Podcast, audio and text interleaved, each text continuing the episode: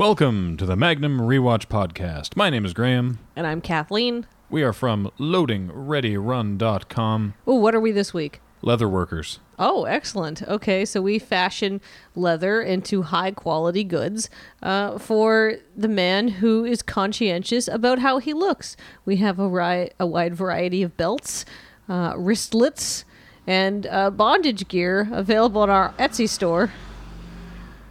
If you heard a motorcycle going by, it's just to prove how bondagey we. Okay, I'm done. How are you going to get this back to comedy like you usually do? That's your job this week. Oh, um, also we're funny. Yeah, we're actually professional comedians. You wouldn't know it, but you could find out at loadingreadyrun.com if you're interested. Today, however, we are here to tell you all about the wonderful world of Magnum PI, that wonderful show from the 1980s. Exciting episode coming up this week, but before we get to that, two pieces of sort of housekeeping, I guess you'd say. First of all, some sad news for our American listeners. We have been informed by many of you on Twitter and various other social medias that Magnum PI is leaving American Netflix in July, is all we've been told. So, those of you who have been watching along with us on Netflix will be kind of SOL, apparently, unless you have some other option. Someone was asking, what will be the fate of the Magnum Rewatch podcast when this happens? Well, we don't have it on Canadian Netflix. We've been watching the DVD set, which we bought from the internet. The second piece of housekeeping is we're taking the podcast on a three week hiatus through the month of July. So this will be the last episode for the next three weeks, and we'll be back on the week of Monday, July 20th. We'll miss you, and I hope that you'll be able to live through those Magnum rewatchless weeks. However, what can you do in those three weeks while we're not here telling you about the adventures of Magnum and Rick and TC and Higgins? Train a pair of dogs and name them Zeus and Apollo. I mean, that's an ambitious schedule. But I was going to say, if you wanted, if you order it now, you can get all of Magnum on DVD for the price of $82.90 because it's 51% off right now. We should really get an affiliate link. No kidding. that's probably the cheapest way to get Magnum. Or uh, YouTube uh, for some of the episodes. I can tell you, season two is not there. Graham, do you know you can buy the complete series of Magnum, the complete series of Murder She Wrote, and the complete series of Columbo, all three bundled together for only two hundred and fifty nine dollars and eighty eight cents? That's a lot of money. Yeah, I mean Columbo's okay. I don't know how Murder She Wrote is. It's not my jam. Uh, not mine either. If anybody knows anyone who does a Murder She Wrote uh, rewatch podcast, though, like let us know so we can uh, team up with them because there's a crossover episode coming. Yeah, I think it's going to be a stretch to find a Murder She Wrote one. If you want to start a Murder She Wrote podcast, why? I'm sorry, that's not fair. We're doing a Magnum podcast. Magnum's pretty good. It's this, especially this episode. This episode is number 22. It's called From Moscow to Maui, and it's the first really excellent episode of this season, I think. Oh, thank God. Yeah. I was starting to get worried. If the first three episodes of the second season had been the first three episodes of the first season, like if we had seen those three first, mm-hmm. I don't know if Graham would have respected what my decision to do a Magnum rewatch podcast. I would have gone in much harsher on the show. I do want to say though, according to Magnum Mania, this episode only has a rating of 7.8. I don't understand that. I don't understand. We the... make our own rules here. No, but I actually looked up the Magnum Mania rating system. It starts at 5. So, you know, it only goes 5 to 10. Really? yeah. Well, I guess five is an absolute garbo toilets, and ten is ten is perfect. But you know what episode they loved because it was a showcase of wacky Magnum stuff. Beauty knows no pain. Oh no! They were like, I will. I use this episode to show it to my friend, and they and you're like, that's your introduction to Magnum?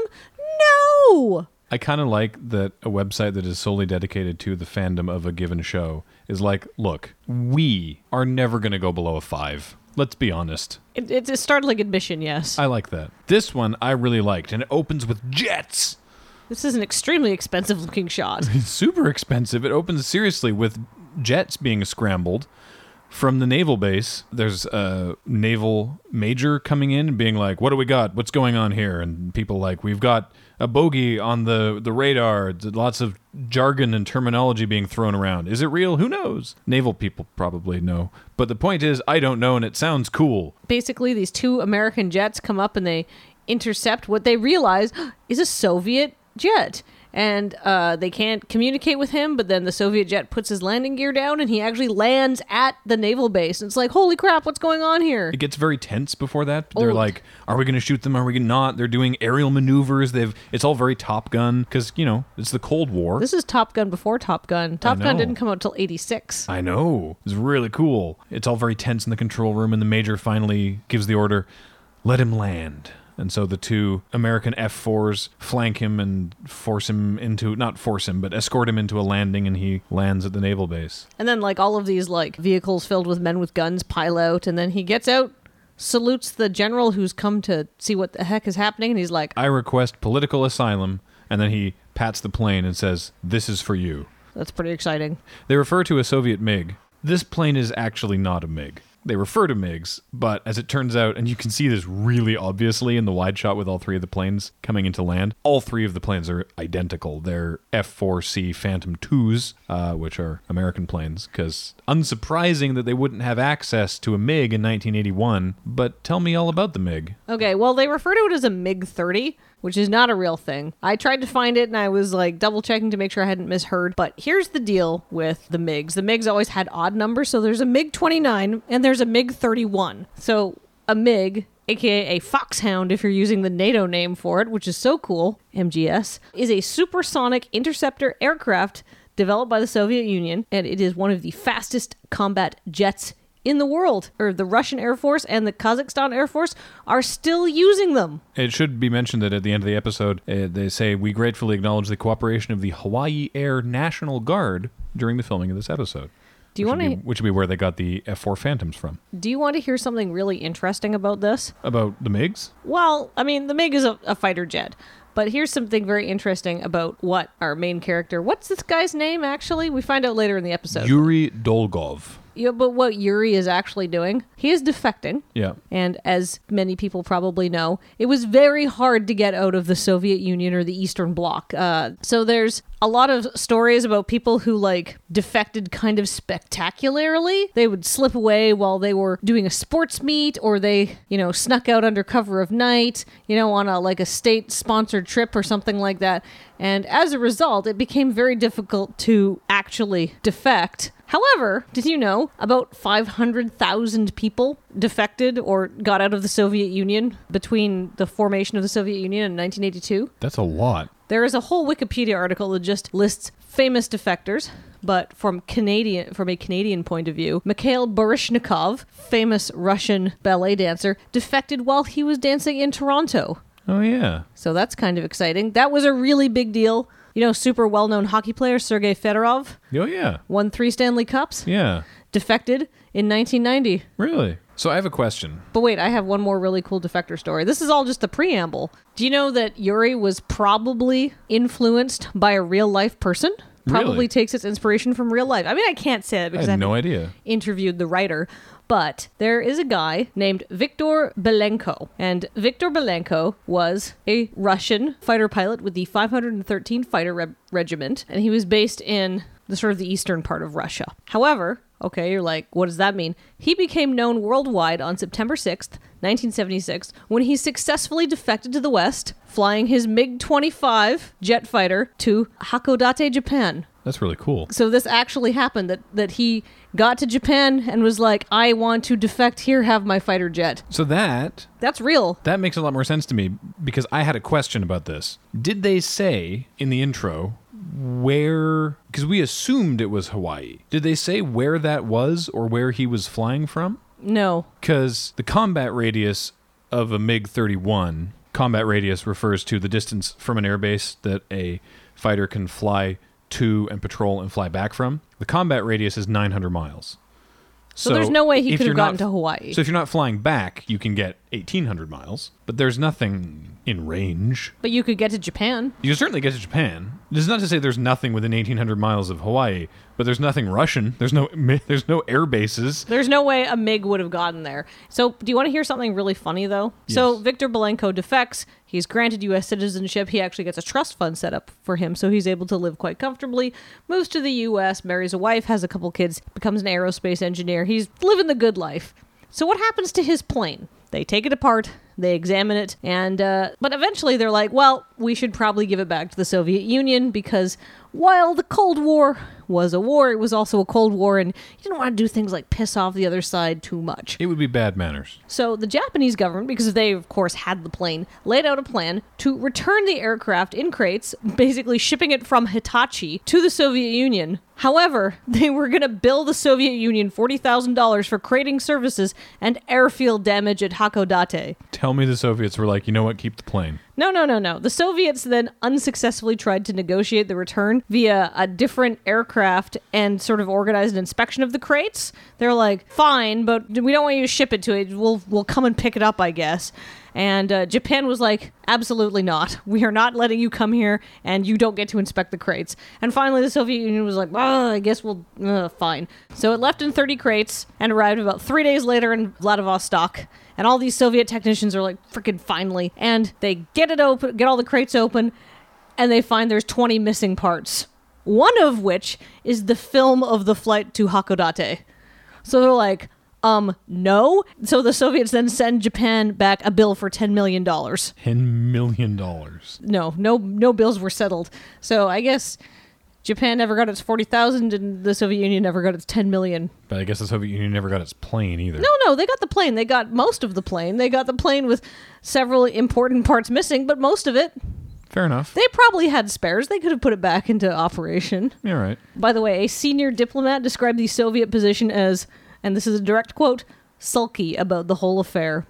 I actually just stepped away to check through the magic of audio editing, and they don't say where the opening scene takes place. So I guess it's not meant to be Hawaii. I mean, it could be an American Air Force base in Japan. Somewhere within within flying range of Russia. The point being, this is, I think it's really cool that this is inspired by something that actually happened in real life. And while it's incredibly obscure trivia now, I bet people watching Magnum would be like, I remember when that happened because it was huge international news. Yeah, only five years earlier. So from the scene of Yuri Dolgov defecting on the airstrip, we go to Magnum out for a swim and complaining that things have not been great at the moment. He hasn't even had a divorce case to look into. TC hasn't had much luck with island hoppers recently. There's even been a few people who've left the Kamehameha Club because of a rival club. So Everybody's got a lot of free time on their hands, basically. yeah, Magnum's been using it to keep in shape as we see him swimming, and uh, Rick and TC have been using it to build sandcastles, literally, on the beach and argue about how certain battles in Vietnam went down. I know Magnum is like, can't you talk about something more uplifting and fun like taxes or venereal disease or something like that? I don't know if he actually says venereal disease, but that's the impression. Like they've built these little castles and they're using shells to indicate where the various troops were stationed, and they're arguing about who remembers which. And Higgins enters and harasses Magnum for not leaving a note that he's going to be down at the water because it makes it very difficult for Higgins when someone comes to visit looking for Magnum. He actually makes a joke about a serving officer, like someone who's going to serve Magnum with some sort of legal papers. It's not though. It's just a prospective client. But he really gets Magnum's goat. Yeah, Magnum says later, he's like, that was actually like way less funny to me than Higgins was because I've made a lot of enemies through doing private investigation. Spoiler: He's going to make more.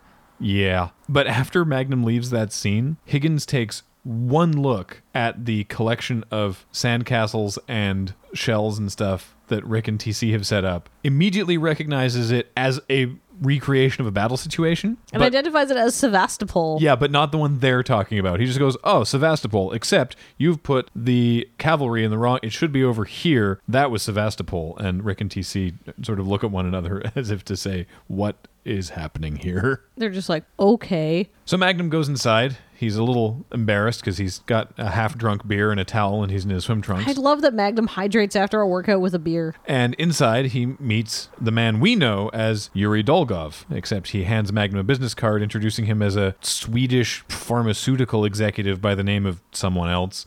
It did. The name is said once and never comes up again. He is terrible at keeping a cover. Apparently. Well, yeah, he immediately says, except that's not my name. I'm not Swedish. And Or, I mean, or rather, he says, That is not my name. I am not Swedish and I am not a pharmaceutical executive. I, I am the Terminator. I am Yuri Dolgov and I am Russian. Magnum asks, Why do you have this business card? And he says, Because that's my cover. It was given to me by your intelligence. I defected a year ago. So this is a year after the scene that we just saw. And he needs Magnum's help. Why would he need Magnum's help? Well, Doesn't he have all the resources of the CIA? you would think so, except we mentioned earlier about being polite in the instance of a Cold War. And the reason he needs Magnum's help is because his fiance, who is a Russian track star, is on Hawaii for an international track competition, and she wants to defect with him. And Magnum says, Well, why can't you just get your friends at intelligence to do it? And he says, Well, because you know they won't because it's it would be bad manners they Yeah. can't do it officially they'll if we can do it they'll help us afterwards but they can't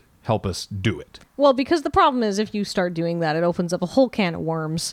Yeah. Like, and that's why the Japanese people wanted to return the plane after that had a good look at it because there was this veneer of politeness and not pissing each other off too much over the whole Cold War. It's a very strange time in history. Yeah. He says that back home she had to publicly renounce him at like party meetings and on television and say that she had no idea and she had no part in it. And so she's basically okay in their eye, but they're still a little wary of her. So there'll probably be a KGB agent watching and he needs Magnum's help. To bust her out because it's not like he can go do it. Mm-hmm. And Magnum's little voice comes back. He's mentioned the little voice before, not this season, but like last season in It was- Adelaide. I think it came up in Adelaide, yeah. He says he's got a little voice telling him that there might be something wrong with this, but he's not entirely sure what the little voice is trying to say. he phones up a friend at Naval Intelligence, which is what's his face. Lieutenant McReynolds, but I guess we assume it's Lieutenant McReynolds. I guess they just didn't want to waste the time bringing in the actor to do like a 10 second scene because there's not time in the episode. yeah, I don't know. it, I just don't know why they wouldn't have said McReynolds. Anyway, so he checked with a buddy at Naval Intelligence, and uh, Yuri's story checked out. So I guess he's he's gonna help him out. He sort of, I get the impression he would have gotten around to agreeing eventually, but he sort of didn't mean to agree. It was one of those situations where he he asked Yuri for clarification on something, and Yuri clarified it, and then Magnum said, "Oh, well, that's fine then," and Yuri said, "Great, you'll do it. Awesome, good, good, good." Interpreting Magnum saying that's fine as as I'll take the case, but anyway. And then we cut to a track meet, which is clearly being filmed at some sort of university somewhere. That's what it looks like to me. It's actually a high school.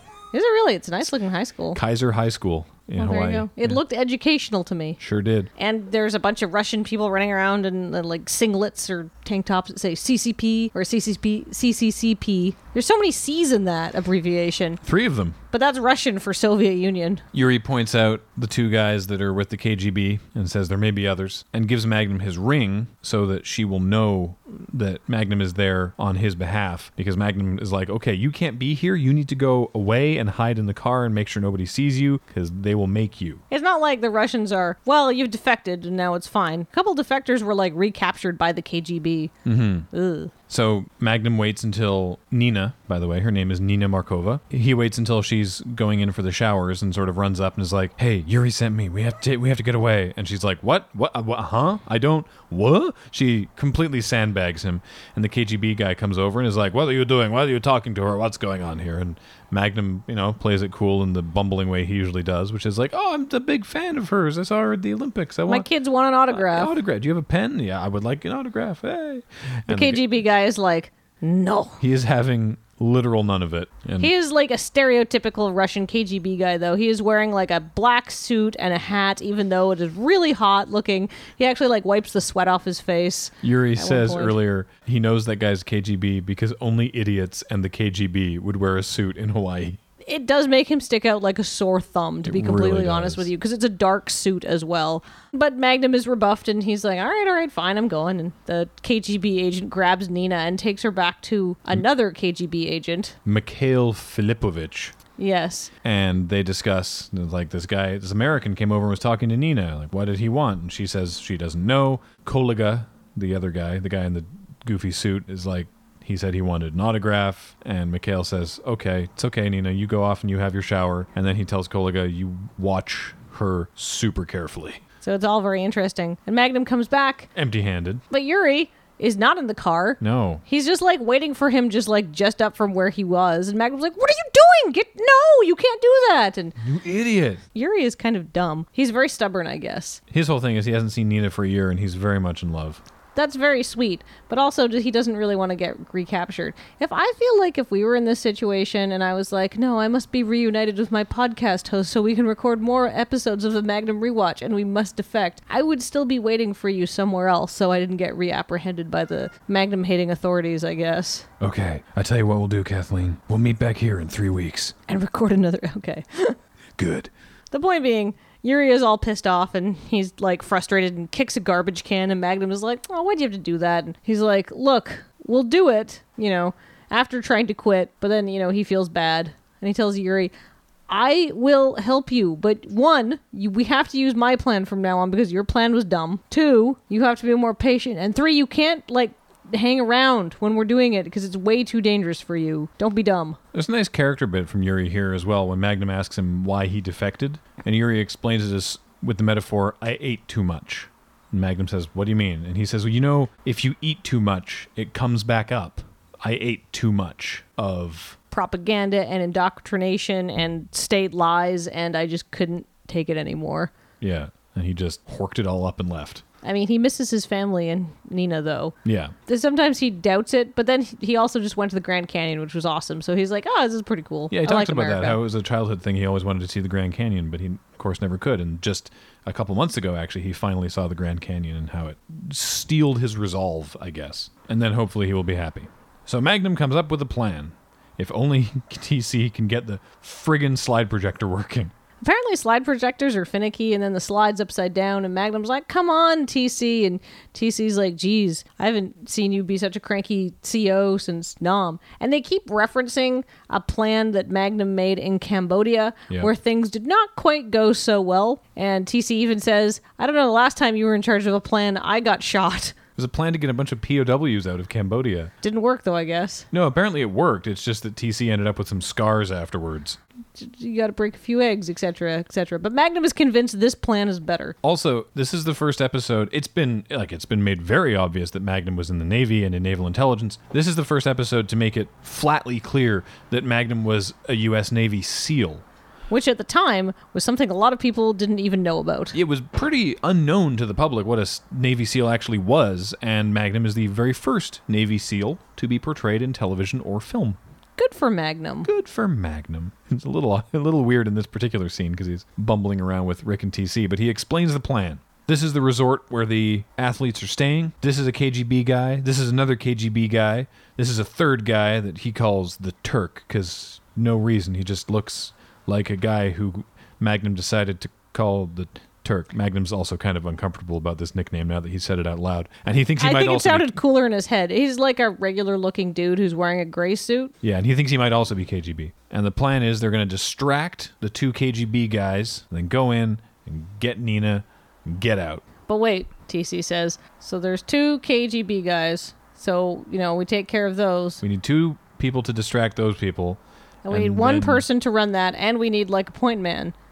We're short one person. And Magnum's like, that's okay. I know just the dude. And we're like, really? And the scene cuts to Higgins setting up a miniature battle recreation with figurines of what battle was it? I can't remember now. It's something in the Napoleonic War. It looks like a super impressive uh, Warhammer set. Oh, yeah. I was just thinking, this is an amazing Warhammer prop. Except instead of, you know, Space Marines. the Skaven or something. It's uh, British and the French. Anyway, he's taking pictures of his miniatures, and Magnum comes in, and they have an entertaining back and forth about the miniatures. And then Magnum starts asking him some stuff. I actually have the text of this. Oh, do you want me to read for Higgins? Oh, sure. It's oh, it's the Battle of Austerlitz because he's lecturing on it at the Napoleonic, the Hawaiian Napoleonic Society. That's right, why. which meets the first Tuesday of every month. Sorry, it's not the British and the French. It's uh, General Kutuzov is mentioned. Who's that? Why didn't I look this up? Trivia fail. The Battle of Austerlitz is one of the most important and decisive engagements of the Napoleonic Wars. Well, history fail as well. it was victory was achieved by Napoleon annihilating a larger Russian and Austrian army led by Tsar Alexander I and Holy Roman Emperor Francis II. Oh, well, good job, France. This has been incredibly misremembered history with Graham and Kathleen. Anyhow, this is how this scene plays out. Magnum says that he needs Higgins' help. He just says, "I need you to help me with a case." Then, will you be willing to negotiate for my participation? Not in the least. Good. We'll start with your use of the hot tub. What did he say? Not in the least. Good night, Magnum. Of course. Oh, Higgins, you served in Vienna after the war, didn't you? I was liaison to the Soviet Army of Occupation. You knew of that? Yeah, they kind of pushed you around a little bit, didn't they? The Russians made you hand over defectors, POWs. Hate to think what happened to those poor people. The Soviets were our allies then. We were carrying out national policy. Yeah, I know. How do you feel about it? Magnum, a soldier often has to do things that are disagreeable. Yeah, there's disagreeable, and then there's disagreeable. It was loathsome and I shall never forgive them. Are you satisfied? How would you like to get even? And then he just smiles like a git. And we know now that Higgins is totally on side. And I'm like, what could they possibly be using Higgins for? And I'm and I called this in my head. I was like, they're going to use him to bore someone into submission. Also, this is the first time we've heard about a hot tub at Robin's Nest. It never comes up again though. It's like this mythical sauna, It will isn't be it? the last time we hear about a hot tub at Robin's Nest. you know, I bet when Obama moves into this estate, he'll put in a hot tub. If it doesn't already have one. I mean, it might now. It might now. It's been a while. Yeah. We then go to the resort where the athletes are staying. Magnum and Yuri are sitting in a car. And Magnum tells Yuri to stay put this time. He's really clear about this. He's he says you seriously have to stay here, please. And Yuri's not happy about it, but he will. And he kisses Magnum on both cheeks. and it's like, how European? Oh. And then Magnum goes to work. So yeah, the first thing we see is Koliga and Higgins walks up to him and says, "Excuse me, oh, you- you- you're uh, you're with the, the Russian team, aren't you? Are you are you a member of the Soviet Party?" And he he says, "Of, of course I am. How dare you?" And he's like, "Well, I'm from the Hawaiian Socialist Society. I have some questions I'd love to ask you." And just sits down and starts going on about Marxism and Aggressively boring him. bending this guy's ear. I feel like this is covered under the politeness because if you do have people who are interested in the Soviet Union, you can't look like an asshole because they want to engender some sympathy and that they're not all bad guys and this Cold War is stupid and you know that's why they send people to athletic meets and stuff like that. I feel like he's kind of contractually obligated to listen to Higgins prattle on. Yeah. Rick is taking care of the other distraction. He's disguised himself as a member of the press, which you can tell because he has a big badge that says press, and he's carrying a camera and some recording equipment. And he's sneaking around back because he has a suspicion about a member of the Russian track team. Not Nina though, a different one. Olga. His thing is that he suspects a member of the Russian women's team The shot putter. is actually a man. Or some, or in mostly a man, disguise. somewhat a Or- man. Yeah, it's a little weird. It's um or that she's been taking testosterone or something. This was what is he actually trying to say here? What's what's the real world thing? Okay, so here's the deal. There is an, a history in sports of women athletes who are doing particularly well being sort of subjected to gender identification. Uh, you might have heard of Caster Sementaya, who is a South African runner, I believe, and she was doing really well. And some people were like, she's not actually a girl, she's intersex, meaning she has male and female sexual organs, which means you have more testosterone. And testosterone, uh, one of the things it's responsible for is helping you build muscle mass. So it gives you a huge advantage, right? That's why weightlifters like to take steroids and testosterone and stuff like that. Caster Sementaya, by the way, is absolutely 100% female. However, this was a scandal at the time. But what this comes back to is uh, actually a German named Dora Ratjen. This person competed for Germany in the women's high jump, finishing fourth at the 1936 Summer Olympics, but was later discovered to be male. But here's the deal when he was born, they said it's a boy. And they said, oh, wait, no, it's a girl. So he had some ambiguous genitalia there. So his parents brought him up as a girl. This was the 30s. They didn't have testing available to determine what his actual gender was. So his parents brought him up as a girl. And he realized at the age of 10 or 11 that he wasn't a female, but he was like, I guess this is just how it is. However, So he identified as male, even though he'd been raised as a woman. yes, He identified as a man, but competed as a woman at Yes. the games. yes. Oh, that's very confusing. It's very confusing. So after this, they were like, maybe we should have a system to examine the sex of female athletes. According to a Time magazine article at the time, the United States Olympic Committee President Avery Brundage said that maybe the Olympics should look into sex ambiguities after he had observed uh, a athlete from Czechoslovakia and an English shot putter saying, "Hmm, are you really girls?" Interestingly, both of those uh, people later had sex change surgery and legally changed their names. This has sort of recurred again and again. There doesn't currently exist, it seems, a solution within international sporting games to support fluid genders. Well, I mean, here's the thing. Like, none of these people are trying to mislead people. Like, there's another Polish athlete who competed in the 1964 Summer Olympics in Tokyo and did well. She won a bronze medal. But then she failed a gender test in 1967 because she was found to have a very rare genetic condition. She has XX slash XXY mosaicism. So how is she supposed to know that? How are you supposed to know that without getting a genetic test? You just think you're a good athlete. You don't know you have like this extra sex chromosome that's giving you a slight advantage. Wow.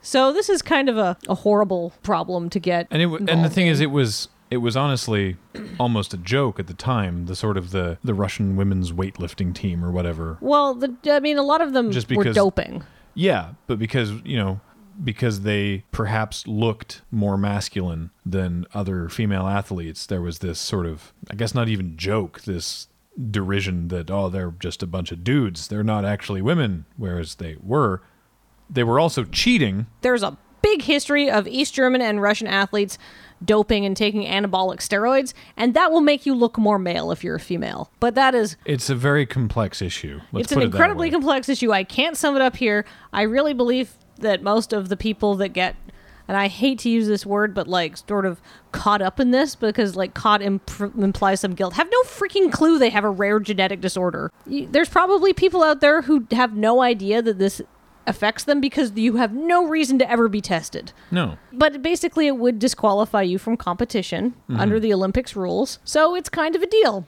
So Rick thinks that's the case with this shot putter. Well, he Or doesn't actually. He He's does. He, he, he's completely made this up. Rick doesn't.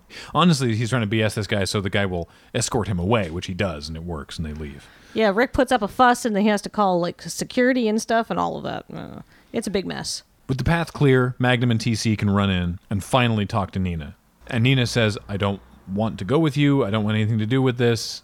And Magnum finally shows her Yuri's ring, and she reacts and allows Magnum inside and says that she appreciates it, but she doesn't want to go. And Magnum says, Of course, of course, I knew it. I knew I shouldn't. That's what the voice was trying to tell me. I shouldn't have done this. And she says, Wait, wait, wait. I mean, I do, but I shouldn't. It'll go badly and we'll get caught and it's all going to be awful. And Magnum says, No, no, we have a plan. You just need to come with me really right now. And then finally, after like three attempts, they go. And he finally convinces her that, yes, Yuri's alive and wants to be with her and it'll, everything will be great and let's go. Meanwhile, while this is happening, the Turk is like, "Oh, I see." The Turk has spotted Magnum and TC and is now sort of like waiting. And just before they go back outside, her roommate shows up and TC makes a noise to make sure that Magnum knows to stay inside until she's walked past. And she does. She just she walks up to like a sign outside, reads something on the board, and then keeps moving. She has broad shoulders, that lady. She looks like she's a professional shot putter. She's also, by the way, I, I haven't talked much about the actors in this episode because almost unanimously it's not that exciting. It's just, just like I've had a few bit parts kind of thing. The actors who play Yuri and Nina have like between 10 and 20 credits on IMDb each. They're all like one offs in, in episodes of something. The guy who plays Kaluga, his name's Alan Rich. He's been in a ton of different things, again, just as individual roles. But this lady, Olga, is played by Marianne Muellerleile. I'm mispronouncing that. I apologize. And she has been working since 1981. This is actually her first role, and then did the same sort of progression as everyone else, where they're doing one offs in episodes of shows and stuff. Wow, I'm looking at you scroll past her IMDb profile and it is lengthy. Yeah. She has worked consistently since 1981. Oh, yes. One of her biggest recurring roles was recent, actually. It was the TV series Passions. Oh, that's like a soap opera, isn't it? Yes, it ran from 2001 to 2008, and she played Norma Bates in 100 episodes of Passions. I see that NCIS, another Donald P. Bellisario show, is credited there. Yeah, she had a recurring role in The Suite Life of Zack and Cody as Sister Dominic. She had a recurring role in Third Rock from the Sun as Lucy. She also did an absolute litany of voice parts in Fallout New Vegas. Oh, wow. Like, she voiced Alice McLafferty, Old Lady Gibson, Pearl, Ethel Phoebus, Daisy Whitman, Ruby Nash, Catty Clara, Irate Ida, Malefic Maud, Rancorous Ruth, Different Maud, Jeannie Mae Crawford, Marjorie, New Vegas Citizen, and Traveling Merchant. They really wring those voices out of these people. Well, if each of them have a line or two each, right? Yeah. You don't need to cast 10 people to record 10 lines of dialogue. She also played a character called Nana Waffles in a show called Zeke and Luther that I've never heard of. What's she been doing recently? She's been in Anger Management. She's been on the market. She was in three episodes of Mike and Molly as a character named Connie. So, yeah, still getting work. Wow, good for her. Yeah. Oh, she was the tattoo artist in Memento. Oh, right. And she was also, she's also credited as Wrong Sarah in The Terminator. I vaguely remember that. Like I said, by far the most interesting of the guest actors in this episode. What were we talking about? Oh, yeah. So they escape from the resort room now that Olga has moved on and the, the people are, are distracted and they manage to sneak away. TC gives Higgins the cue that he can stop pestering the KGB guy. And then just when Magnum and Nina think that they're going to get away, the Turk approaches them and says in his thick accent, Hey, what are you guys doing? Yeah, he's not actually a Russian KGB guy. He's He's the house detective, uh, whatever that means. so Magnum responds with "Okay," and knocks him the f out, so he doesn't have to answer his questions, and they peace out. He does try to talk his way through it. He's like, "Well, we're sneaking around because she and I aren't technically married yet, and if people saw us together, there would be questions." And he says, "All right, give me your ID." And he goes, "Oh, okay. Let me just grab the wham. Let me give you the worst stage punch in Magnum so far." Yeah, it's not great. I would have taken that again. I would have. Why would they use that take? I don't know. I guess they didn't think it was that bad until they got into the edit bay, and they, And they were were like, like, "Oh, "That's not a great punch." Oh well, we're well, stuck that's the best it. we have." Yeah. I mean, they're not going to do a reshoot just because there's a punch that looks wonky. No. Anyway, so they get away. They're free. Everything's great. They get back to Magnum's car. There's a bullet hole in the windshield, blood and glass on the seats, and Yuri is gone. That's what the little voice was trying to tell Magnum. Nina was bait to get Yuri back. And Magnum is like really upset that Yeah. he didn't see it. He's super annoyed with himself. Not assisted by the fact that when we go to the next scene back at Robin's Nest, Higgins and TC are both really laying into Magnum. Just like, boy, you really messed this one up, huh? Like, how didn't you see this coming? Boy, you're an idiot. Now, to be fair, one, if Yuri had stayed away, this wouldn't have happened, right? Yep, if he'd stayed even further away than Magnum wanted him to. And two, doesn't this kind of break the Soviet, the be nice code? I guess like the KGB did try to reapprehend defectors. And Magnum's like, oh God, what's going to happen to him? And Higgins is like, well, they'll probably parade him around and say he returned and, and you know, have him denounce the decadent West and then, ooh, I don't know, which probably means gulag, execution, torture. You know, they weren't exactly nice to their own citizens, especially ones that made them look bad. It's a good trick if you can make decadence sound crappy. So, what to do? Well, Magnum comes up with a fairly ridiculous plan, it's quite ridiculous actually. but because apparently it works. we see it happening. It cuts back to the track. The other athletes are still practicing, and Mikhail, the other KGB guy, sees that annoying reporter from the resort walking by snapping pictures. And the guy is like, ugh. Like, he, like, grimaces. So he And- gets up, follows Rick, rounds the corner where Rick socks him in the gut and then knocks him backwards into an open laundry cart that TC has placed behind him, and they quickly wheel it into the Island Hoppers van and get the F out of there. They just absolutely kidnapped a guy. Are there any consequences here? Nope. Now, why doesn't, because Higgins asks a reasonable question that we should address, and the episode does address it. Higgins says, Why don't we get the authorities involved? Because Magnum says it'll be too slow. Yeah, he says it's his client and he feels responsible. And by the time we go to the authorities and they do the bureaucracy and they get it figured out, Yuri will be back in Moscow. So they have to act immediately. So Mikhail is sitting there in Higgins' wicker chair, all alone in a room with Magnum, who is slowly tinkering with his gun and just repeating, Where's Yuri? And he says, I know nothing. Where's where's Yuri? I will not tell you anything. And he's like, You can't do this to me. I am member of Russian team.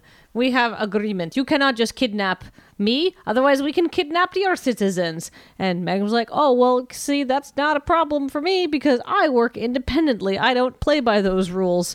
Then Magnum shoots the lamp behind this guy's head and it goes through the wicker chair about an inch away from his face. He fires two shots that perfectly go on either side of this dude's head.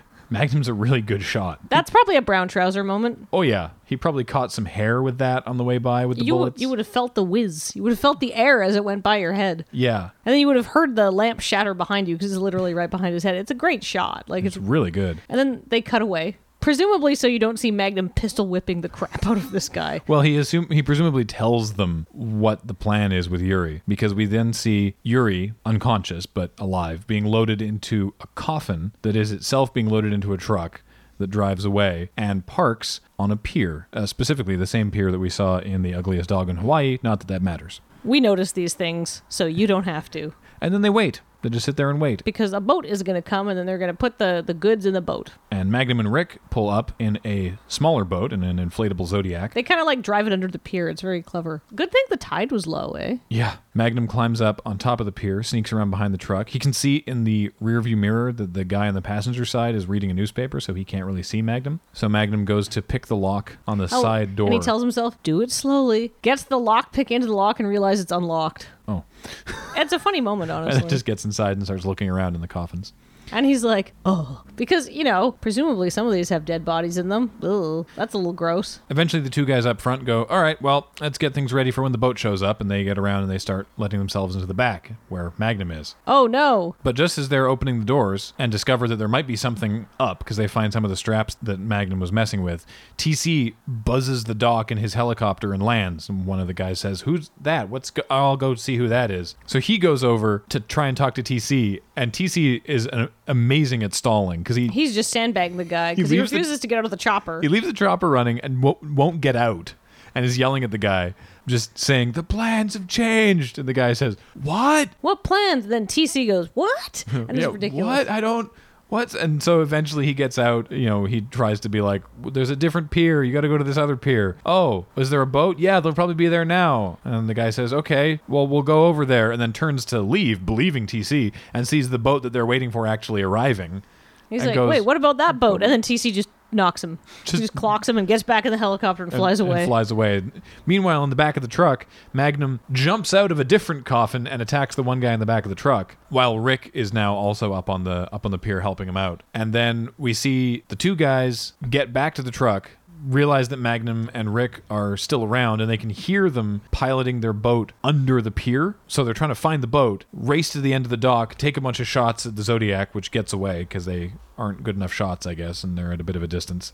Uh, I will just chalk that up to movie magic. Yeah, that's fair. And they go, well, I guess they got away. I don't know what they were hoping to do because they didn't certainly didn't get away with any of this stuff. Yeah, all the coffins are still here. They all still like what? Okay, fine, whatever. So the Russian boat arrives. They load Yuri's coffin on, and a guy opens it up, and inside the coffin is Mikhail. So they did the switch. They actually did a. They actually had the time and manpower to do. I, the only thing that doesn't make sense in this episode is how Rick managed to get Mikhail's body up that ladder by himself. That actually makes no sense. no, Mikhail Unless is. they might have ditched it there earlier. No. I have no idea. Maybe. Mikhail is not dead, by the way. No, he's just unconscious. So that means that they got away with Yuri's body. It, it's it was under a tarp, so it wasn't really obvious that they had him. There's some suspense there as they're opening the coffin to reveal it. then we cut to Yuri and Nina making out in the garden of Robin's Nest. Yeah, they're super happy. Obviously, they've contacted the CIA, and that's it. That that is the end of that. Their story turns out fine. They are happy. They are kissing and muttering sweet nothings in Russian, I guess. And then the camera pulls back, and Magnum and Higgins are discussing, and Higgins is pretty happy about it. He says it's eminently satisfying to know that as a result of this, a few heads will roll in Moscow. And talks about how the Soviets tried to recruit him once, but of course it didn't work. Magnum starts talking about strategy and planning, and he's playing with some of Higgins' little figures and talks about a time where he had to hold this battlefield against an equal number of forces on the other side. And Oh, and and we're thinking, oh, this is the battle in Cambodia that Rick and TC keep needling him about because they have to hold against forces on their own lines. Mm-hmm. And, And uh, I actually called this right away, but Magnum keeps talking about this situation. and Higgins is like, what was uh, what was the terrain like? Magnum says completely flat, but it had rained the night before, so it was pretty muddy. And Higgins is, mm, interesting. Well, it looks like they've flanked you on the right side here, and you've set up good defensive lines, and I feel like you made a strong strategic decision, and sometimes that's the best you can do. Magnum- And this is a genuine moment uh, from Higgins. Magnum says that he certainly thought it had been the best he could do, and it turned out okay in the end, but letting through a touchdown in the first quarter was really annoying. And Higgins just like, what?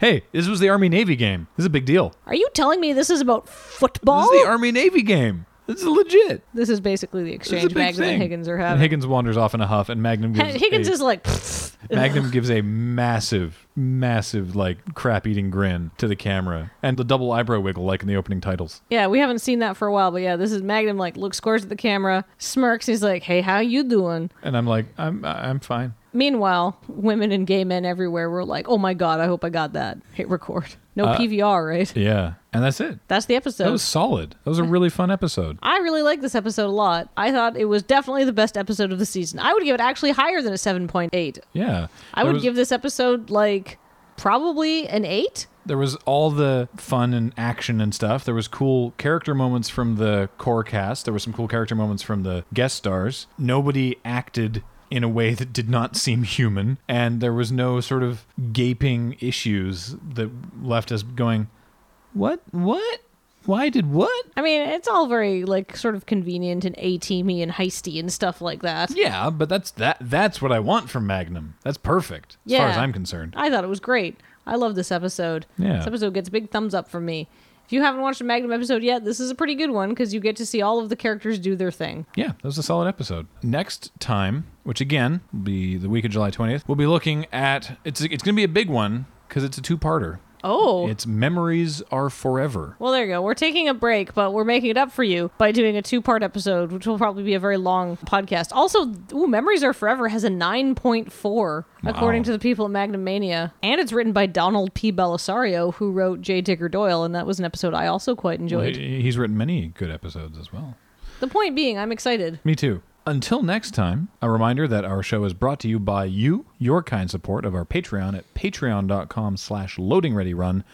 We really can't do this without you. It supports everything else that we do as well, and we hugely appreciate it. And I realized there was one more very small piece of Magnum Rewatch housekeeping, thanks to Derek, aka Tenson, who let us know on Twitter that the papaya that we were so confused by in the previous episode was actually a green coconut.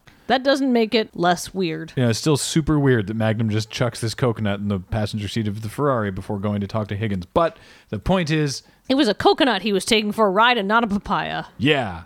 So there. So until next time, Zeus, Apollo, put on these costumes and act out the Battle of Austerlitz.